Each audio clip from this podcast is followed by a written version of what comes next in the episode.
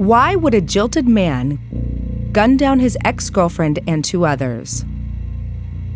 About one third of female murder victims are killed by their intimate partners. And on January 3rd, 2003, that's just what happens to Karl Knapp's girlfriend, Jane. Did you see who shot her? Mm, uh, it was it. Yes, I did. I I had the gun when the gun went off. You had the gun when the gun went Yeah. off. It was you who Yes, shot. I, I had the gun.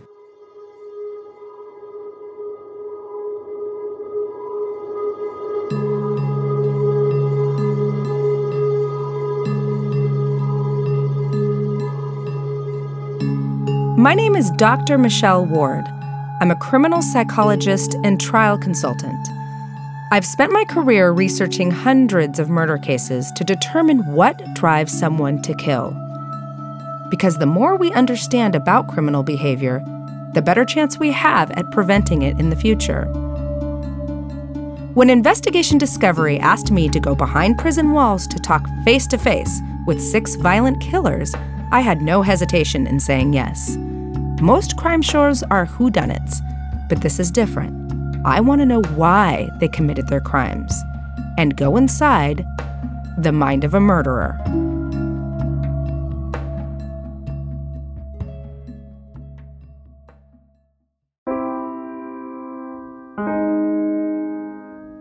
It's the year 2000, and Jane Johnston is a single mother of three living in Albuquerque, New Mexico.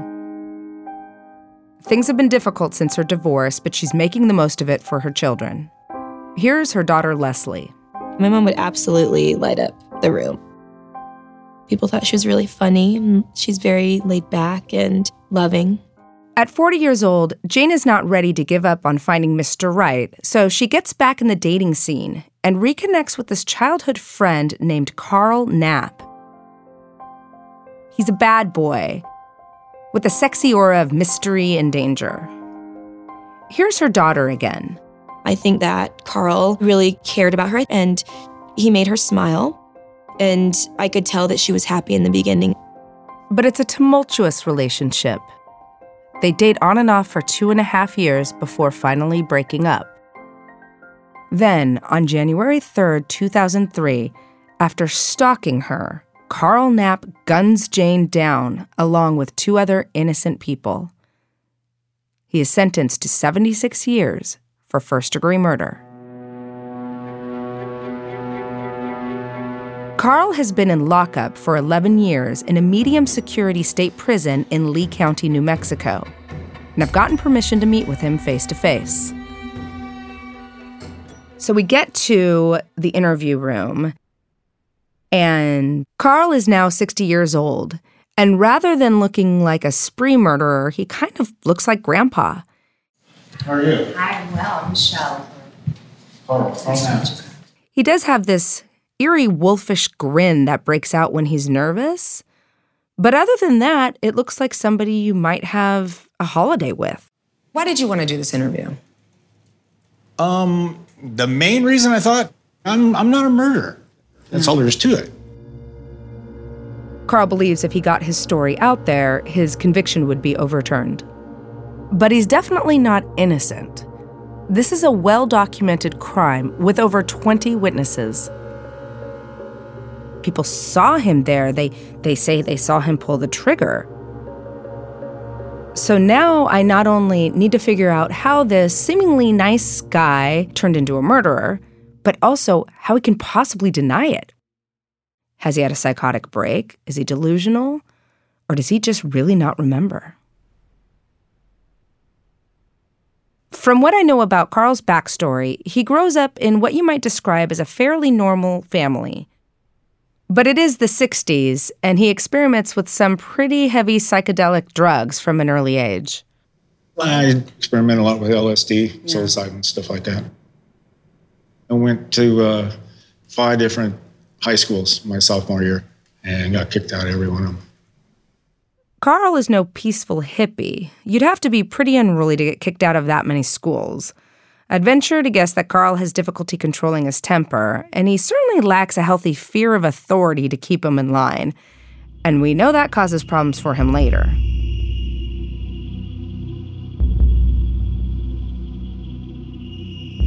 I learned that he spends most of his time racing around on his motorcycle. Time and time again, he gets into awful crashes. Did you ever have any head trauma, head injuries? Yes, I did. I've been run over three different times on a motorcycle, all by drunk drivers. First time I had a skull fracture.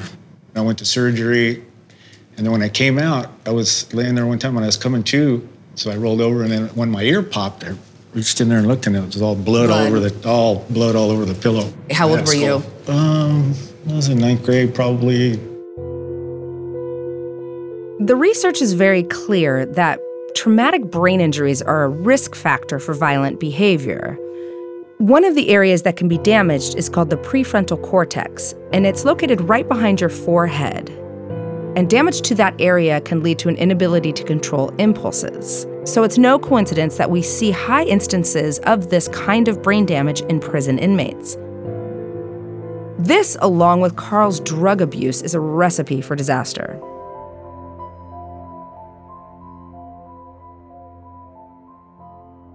Karl's reckless behavior only escalates. He eventually drops out of school and gets into even harder drugs like meth and cocaine.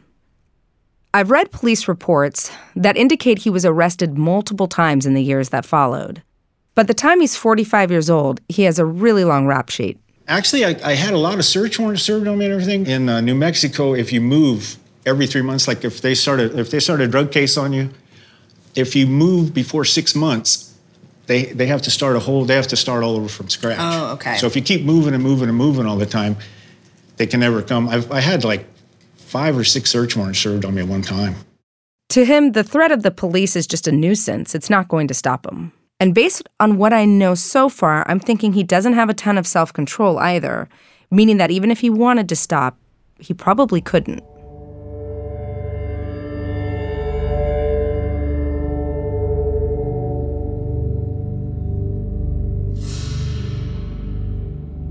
In the early 2000s, Karl is riding his motorcycle when he reconnects with Jane Johnston, who he hasn't seen since high school.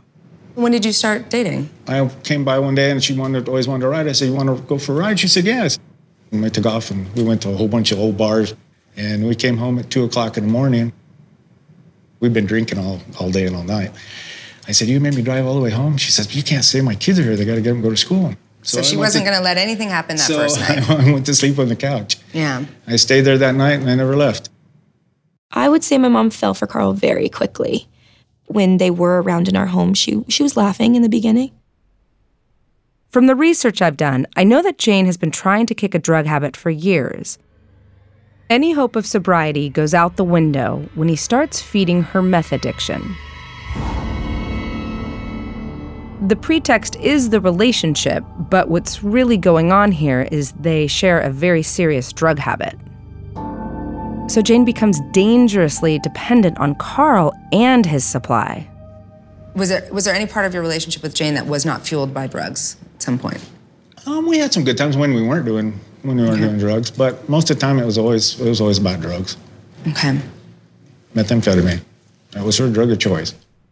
Karl gets what I call meth muscles. The drug makes him feel all powerful and controlling, and he enjoys making Jane submissive. It's good while you're doing them, but when you run out and when you're when you come down, the come down is this. You know, it, it's like everybody wants to kill everybody. When he's coming down off of meth, he's angry at the world, he's pushing back violent impulses, but that's kind of how everybody feels. They say that the come down from crystal meth is longer and more severe than cocaine withdrawal. Crystal meth has been known to even cause psychosis. But when they get high again, everything is fine. And that's the cycle of drug addiction. Leslie describes one example of Karl's rage and his roller coaster relationship with her mom. He had torn the antenna off my truck and threw it at my mom. And he called me awful names. And he went into my mom's bedroom and said, Do you want to know what your mom's been doing while you've been at school? He took three bags of cocaine and out of a drawer in her room and threw them at me. And he left. And my mom was just crying. And she said, Leslie, I am so sorry. I never, ever want you to ever be around anything like that. That is, it's over. It's done. And I went to school. And I came back and they were in bed just laughing and giggling and as if nothing had happened. And I left. The cycle continues for months, and they have these increasingly terrible fights when they're coming down. I've read that a lot of these fights are over his jealousy. Specifically, Karl feels threatened by her ex-husband Rick. Basically, it was a lot of that because he didn't want he didn't want me around. He came one time. We were at a friend of theirs' house. He came and tore up tore up my motorcycle with a with a crowbar and stuff. First thing she did though, she wanted me to get a gun. I said, "What do we need a gun for?" He's trying to play it off like getting a gun is Jane's idea. There's absolutely no evidence for any of this. There's no evidence that Rick ever smashed Karl's motorcycle or that Jane bought a gun to protect herself against Rick. So maybe Karl's just lying. Or it's possible he had a psychotic break. The name is misleading. It makes it sound like somebody has a break instantly, but in reality, psychotic breaks can take place over a long period of time. The symptoms can come on slowly, where the person functions normally and hasn't completely lost touch, but has these moments of delusions and paranoia sprinkled in. This could be a side effect of long term meth use or even brain damage from the motorcycle accident. Or both.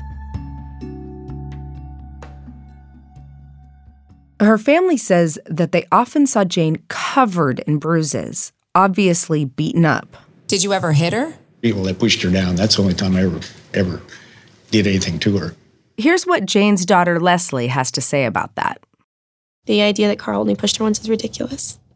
I think, I mean, it upsets me because it's a huge lie.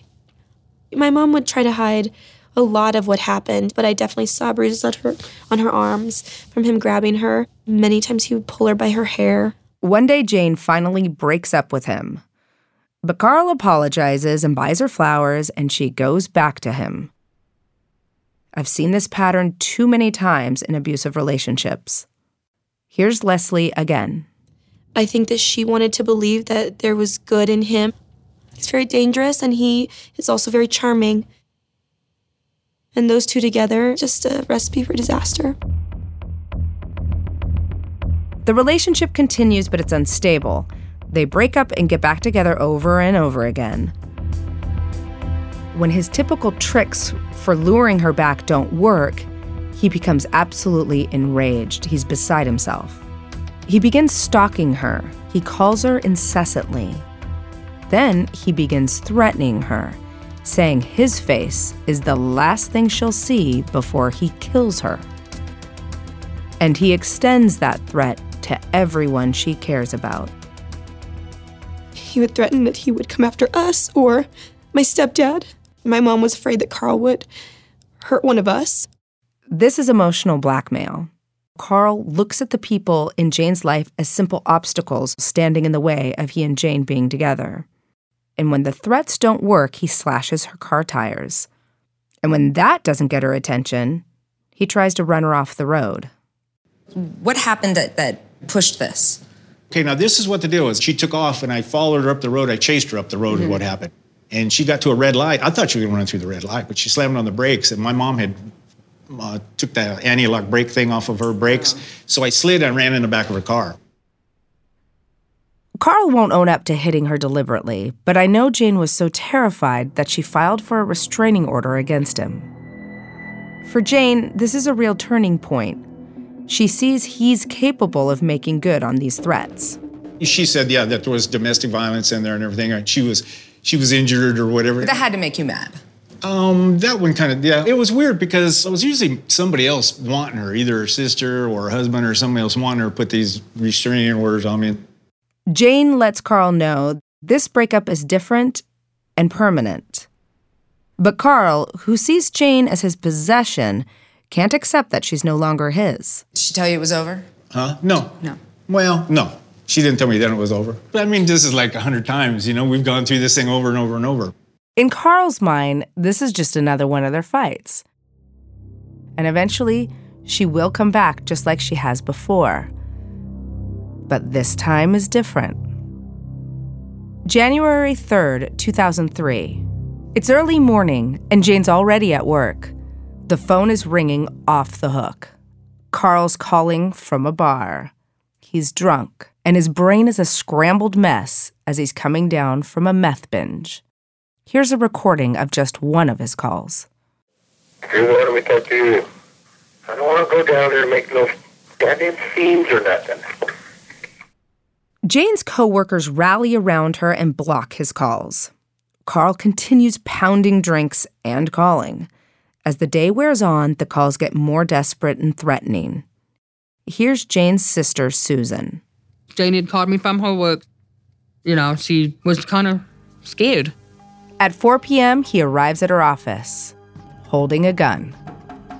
Jane's sister thinks that as soon as Jane saw the gun, her worst fear was confirmed. This was it. Karl was here to kill her. She's running for her life. She knew. She knew.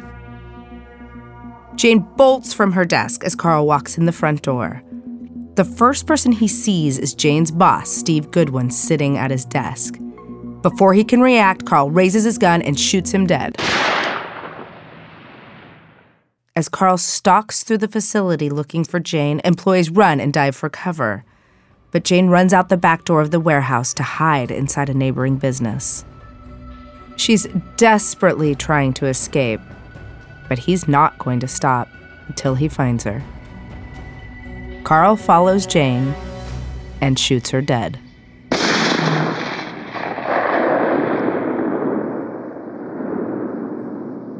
Greg McGuire, an employee, steps in his way, and Karl fires straight into his chest, killing him instantly. Maybe Greg was trying to stop Karl. We'll never know.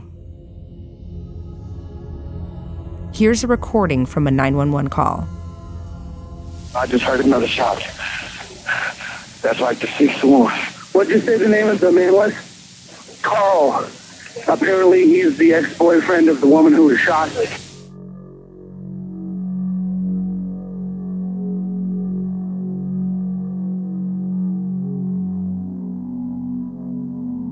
As we know, Karl's version of what happened contradicts virtually every witness account and police report from that day.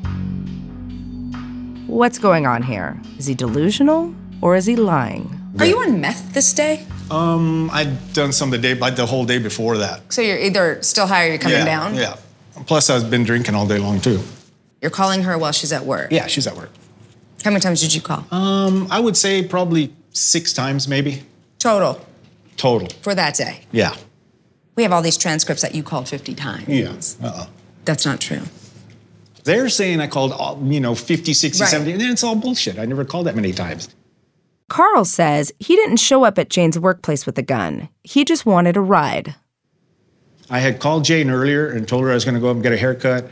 Then he says he saw her ex husband, Rick Johnston, run into the building with a gun in his hand. I heard a gunshot. The minute I heard that gunshot go off, the first thing I'm thinking is Rick's there. Rick's there with a gun. You're thinking So that Jane's Jane Johnston's ex-husband is, Is there, with a gun. Yeah. What does Rick have to do with this? I mean, you walked in and and and you're not denying that. Rick was wanting to kill us for the, for the whole time we were together. There are over 20 witnesses. Not one person saw Rick there that day. Why are these witnesses saying you are shooting these people if you're not shooting these people? No one ever seen me shoot anybody. His thoughts are disorganized and he's jumping all over the place. Karl admits that he did chase Jane into the next building, but implies it was to protect her, not to kill her. When he caught up to her, he says someone grabbed him. He had me by the collar and jerked me clear off the feet, and the gun goes off. Did you see who shot her? Uh, it was it. Yes, I did. I I had the gun when the gun went off. You had the gun when the gun went Yeah. off. Okay. Although accidental, it was you who Yes, shot. I, I and had the gun. You didn't. Com- you didn't commit this crime. I never said I didn't commit the crimes. I never murdered anybody. This is Karl's version of a confession. He's characterizing Jane's death as an accident, and he won't take responsibility for the other two deaths at all. In fact, he believes Steve Goodwin was shot by somebody else, and Greg McGuire and Jane Johnston were killed accidentally. But he killed three people. And though I know it's a long shot, I'm going to try to make one last attempt to get him to take responsibility for it. There's a motive. She broke up with you. You're upset about it. You don't know what to do. if Jane was here, if Jane could tell you, it wasn't nothing like that. Okay. It wasn't nothing like that. It was not this feeling of rage. I need no, to have her back. No, no, no, no, no. There was no rage or anything in it. Would you believe you if you were me? Um, I don't know. Multiple witnesses claim Karl commits the murders and then runs into a nearby pawn shop. A SWAT team arrives, but Karl will not come out. A three hour standoff follows. What he tells me next gives me even more insight into his state of mind. I saw Jane come in the pawn shop with me. You thought you saw her physically walk in with no, you? No, not physically walk in. Okay. I saw her spirit come in. It sounds to me like a hallucination, which confirms that Karl may have been in the throes of a psychotic break that day. When it's finally over, Karl is found with a self inflicted gunshot wound to the chest. Would you bring me to the pawn shop? I wanted to know exactly what happens. I turned the gun and turned it around and shot myself in the heart. Why did you shoot yourself? I, you know, I mean, this is a bad situation. You know, around and pulled. You know, I didn't know what else to do. This is probably Karl's greatest moment of clarity in the interview. Perhaps there was a flash of realization and remorse about killing two people and his beloved Jane. But more likely, he knew there was no escape, and he shot himself in a moment of panic.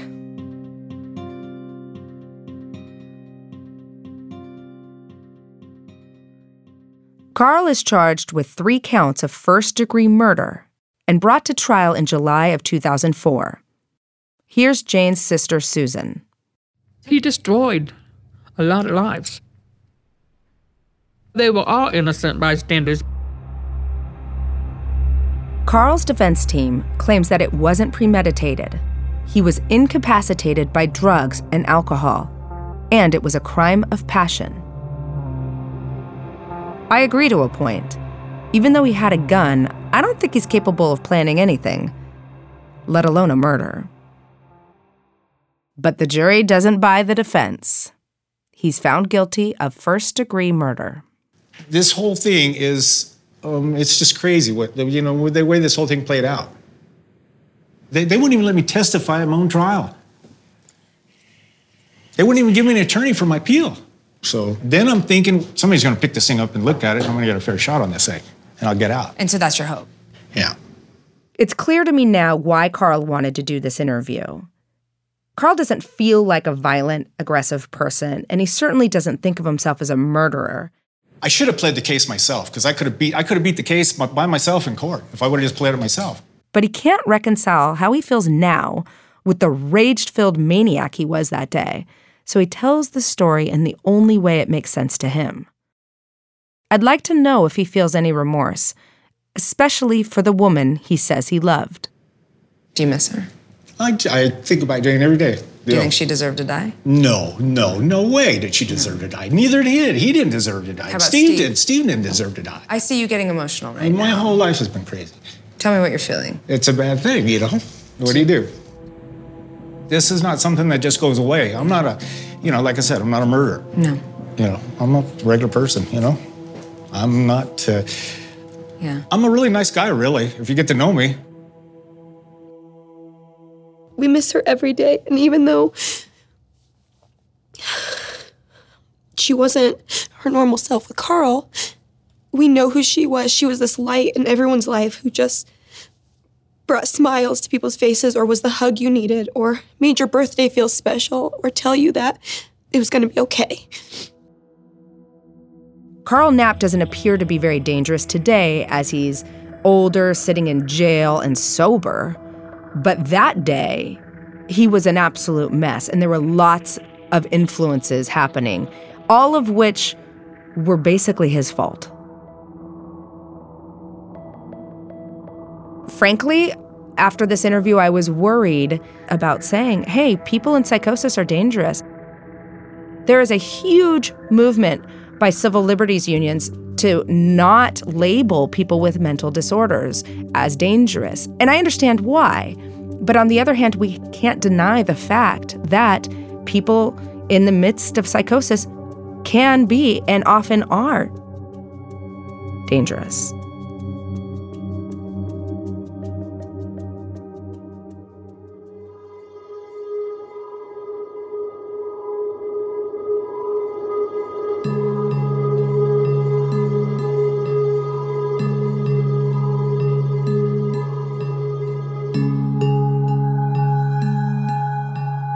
Join me on the next podcast where I'll take you to meet Willie Trottie, who opened fire inside his girlfriend's family's home, killing her and her brother. Stay tuned.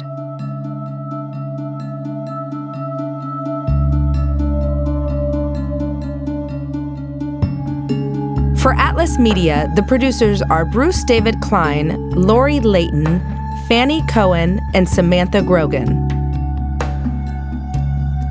For Investigation Discovery, the producers are Liz Massey, Jamie Lane, Christina Douglas, and Sarah Kozak. Kevin Bennett is general manager, and Henry Schleiff is the network president. I'm Dr. Michelle Ward.